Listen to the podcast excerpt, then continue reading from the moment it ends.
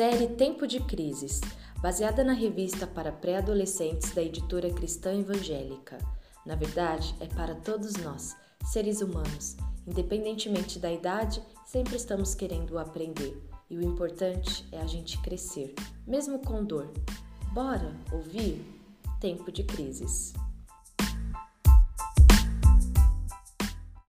Seção 1 Crise Oportunidade para crescer.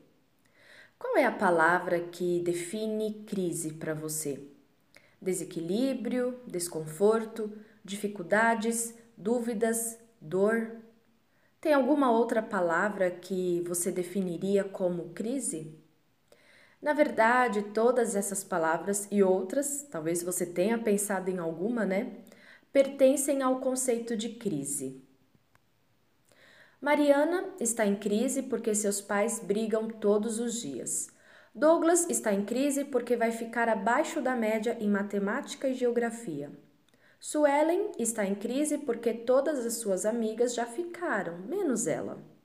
Marquinhos está em crise porque os garotos da sua classe já cresceram e parecem adolescentes, mas ele continua pequeno e franzino como um garotinho.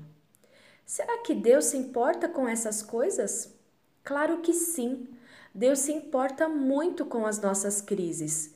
Ele não está longe nem alheio ao que nos gera sofrimento, insegurança, tristeza ou dor. Deus está muito interessado em nos ajudar a crescer e amadurecer através das crises.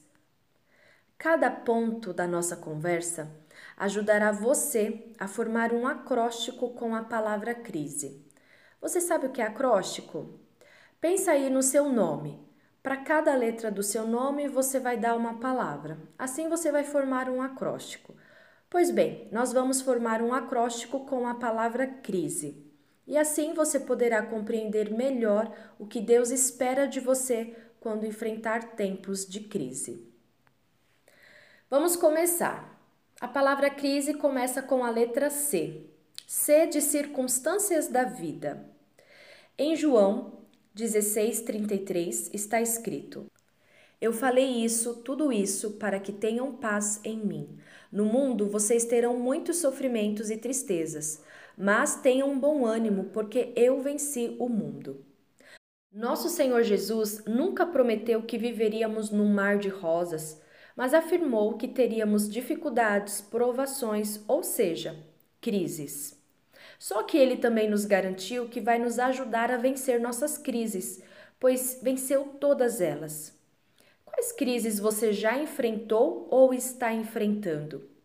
Crise no seu nascimento, crise pelo primeiro dia na escola, crise pela chegada da adolescência, crise na família, crise por causa de um pecado, crise por não ter amigos, crise por chegar na meia-idade, crise pela perda de alguém, crise por causa dos estudos, crise por não gostar de si mesmo. Todos nós, no decorrer da vida, passamos por crises. Você não será exceção. Segunda letra da palavra crise. R de reflexão sobre a vida. Salmos 139, versos 23 e 24 diz o seguinte: Examine-me, ó Deus, e conheça o meu coração. Ponha os meus pensamentos e emoções ansiosos à prova. Tome conhecimento de tudo. Veja se há em mim algum caminho mau e oriente-me para que eu ande pelo caminho da vida eterna. De acordo com o que você ouviu, qual é a melhor alternativa, a alternativa correta para ser feita após uma reflexão sobre a sua vida? Opção A. Em tempos de crise, o melhor é exigir de Deus explicações. Por que estou passando por isso? Por que o Senhor deixou que isso acontecesse? Opção B. Em tempos de crise, o melhor é buscar a compaixão e a orientação de Deus. Estou tão triste, tão angustiado. Mostre-me se estou fazendo algo errado e ajude-me a fazer a coisa certa. Ou opção C. Em tempos de crise, o melhor é tentar resolver as coisas do meu jeito. Eu sei que estou certo, que eu tenho razão. O Senhor precisa fazer os outros entenderem isso. Faça as coisas darem certo para mim. E aí, qual é a melhor opção?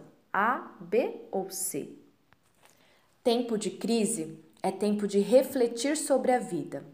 Então pense bem: a crise é uma oportunidade para reflexão. Que área da minha vida Deus quer trabalhar? O que Deus quer que eu aprenda? O que devo deixar de fazer? O que devo fazer para acertar? Vamos para a próxima letra da palavra crise? I. I de intenções divinas. Romanos, capítulo 8, verso 28, diz o seguinte: E sabemos que tudo quanto nos acontece está operando para o nosso próprio bem, se amarmos a Deus e estivermos ajustados aos seus planos. O jovem Davi estava em crise. Ele foi escolhido por Deus para ser rei de Israel, mas Saul, o rei atual, não aceitava isso. Pelo contrário, perseguia Davi, desejando a sua morte. Para fugir da ira do rei Saul, Davi teve que deixar a sua casa, a sua família, o seu melhor amigo, teve até que ir embora do seu país. Que crise, hein? Durante anos, Davi teve que viver como foragido, dormindo ao relento ou em cavernas. Mas por que ele teve que passar por isso? Afinal, era um bom rapaz, senão Deus não o teria escolhido para ser rei de Israel. Isso não parece justo, né? Mas Deus age em todas as coisas para o bem daqueles que o amam. Lembra? Durante esse tempo de crise na vida de Davi, Deus o preparou para ser o melhor rei que Israel teria. Veja algumas coisas que Davi aprendeu através da sua crise. Criar estratégias para fugir e para atacar os adversários, o que fez dele um grande líder guerreiro, Conhecer os países vizinhos de Israel pessoalmente, os quais conquistaria durante seu reinado. Confiar somente em Deus. Buscar a Deus antes de tomar decisões. Ser obediente e submisso ao Senhor, que são requisitos para ser bem-sucedido.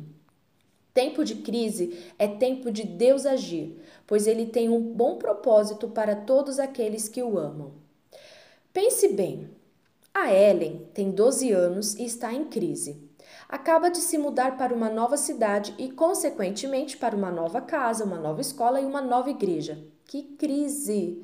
Você consegue perceber quais áreas da vida dessa garota Deus quer trabalhar, fazendo dela uma pessoa mais amadurecida? E aí eu falo para você, você já assistiu ao filme Divertidamente? Me lembrou bastante aí a história da Ellen, muitas mudanças e muitas crises, né? O importante é a gente conhecer as nossas emoções e equilibrá-las. Mas vamos agora para a próxima letra da palavra crise. S. S de segurança no Senhor.